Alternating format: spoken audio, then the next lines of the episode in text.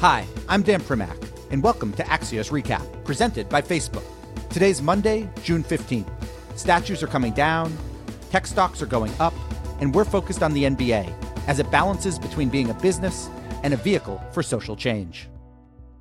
Last week, it seemed that the National Basketball Association had figured out its way back from COVID 19, with both owners and players agreeing to resume games next month within the cocoon of Walt Disney World in Orlando, Florida. Now, though, those plans are in doubt, as disagreements have emerged among NBA players over what Orlando could mean to the growing movement for racial justice and equality in America. Some players believe that reviving the season will draw attention away from the protests and discussions, while others believe that playing will provide them with a louder bullhorn, or at least not detract from the one they already have. Count in that latter group LeBron James, who last week launched a nonprofit called More Than a Vote which aims to inspire African Americans to register to vote and then cast ballots in November. The bottom line is that lots of companies and organizations like to refer to themselves now as platforms. For the NBA, that term is proving very, very complicated. To learn where things move from here, we'll talk to Jalen Rose, a former NBA star and current ESPN personality who's also a founding member of More Than a Vote. That conversation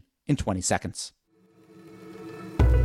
We're joined now by Jalen Rose. Let's start with more than a vote. How did you get involved and why did you get involved? LeBron reached out, and as somebody that's not only a superstar athlete, but somebody that's socially and politically conscious and uses his voice for change when he can, and let me know the initiative about more than a vote and what its goals were, that conversation became a microcosm about 2008 and how we were so enthusiastic and rightfully so about the candidacy of Barack Obama and the opportunity to have him be elected the first black president of the United States. And our numbers were outstanding in 2008, and they were a lot less in 2016. And there will be people, especially working in the sports realm, to try to spin this overly political. I feel like this is basic. You live in America, voting is your right. You should have the opportunity to do so. Now, the conditions, inner city versus the suburbs, have been deplorable in a lot of places. Seems like in the suburbs, the lines aren't as long, the machines work, you have younger support staff there to help with the technology. But in the inner city, get just the opposite long lines, you get finally to the front of the polling and the ballot doesn't work. You have people working there that sometimes that are elderly that aren't as familiar with the technology. The other thing is mail-in voting. I always wonder a couple of things. One, we all have cell phones. They're called smartphones. I would think we should be able to vote on them. But since we can't, we want to make sure that all people understand that every option is available to them. And it's important for them not to be discouraged, even when you see the person who wins the popular vote won't necessarily be president. When you look at the difference between, say, 2008 compared to 2016, and when you look into 2020, do you feel, was it in 16 from your perspective, was it an enthusiasm gap or was it a structural gap? Some of the things you talk about, the longer lines, et cetera, in terms of what you guys really want to accomplish going into November? The entire structure has an imbalance. And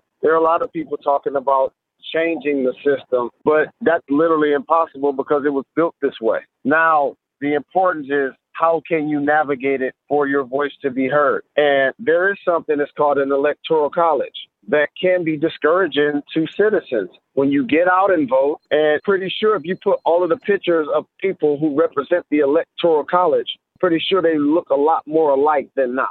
Jalen, your involvement in this, how much of it is looking nationally and how much of it is specific to Detroit and Michigan, which is where you're from? It's specific to Detroit. That's my hometown. That's where I'm going to own my portion of more than the vote. And as the founder of a charter high school that has 400 high schoolers, as well as uh, 500 plus students that are in college as well, not only to rally them, but to rally everyone in the Detroit metropolitan area, give them an opportunity to vote and let their voices be heard and understand with confidence that you can go and vote or mail in your ballot and it's going to be legitimized. Jalen, you talked about this question of how political this is or isn't, not for players per se, but when you think of the NBA, when you think of ESPN where you work, how careful do you feel you, current players, LeBron and others, have to be to not necessarily be not political per se, but partisan? Or does that not necessarily matter? Respectfully, I don't care at all. And I hope nobody else that's affiliated with this cares as well. Your question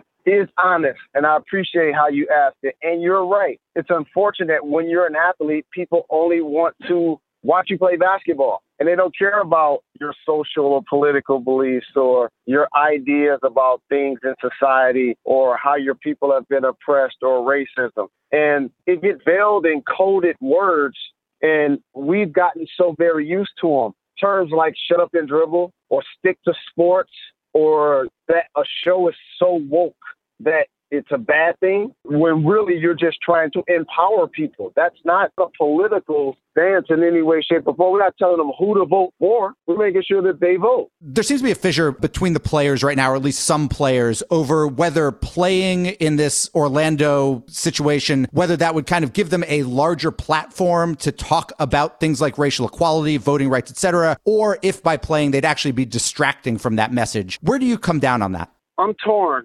because I understand the magnitude of what's taking place in our country and the civil unrest that continues to happen. And it really pains me during the pandemic and while the coronavirus in a lot of cases in cities and states cases continue to spike it's so very important to those that have been oppressed to let their voices be heard various manners including protesting that anybody that believes playing basketball won't become a distraction isn't being honest because we would still talk about LeBron James, but a portion of that LeBron would be points, rebounds, and assists if he was playing basketball. That's an right. absolute fact. Now, sometimes distractions can be welcoming because, to your point, you can also use that stage in order to further a message and display it internationally. But I want to make sure I say that many people feel like the best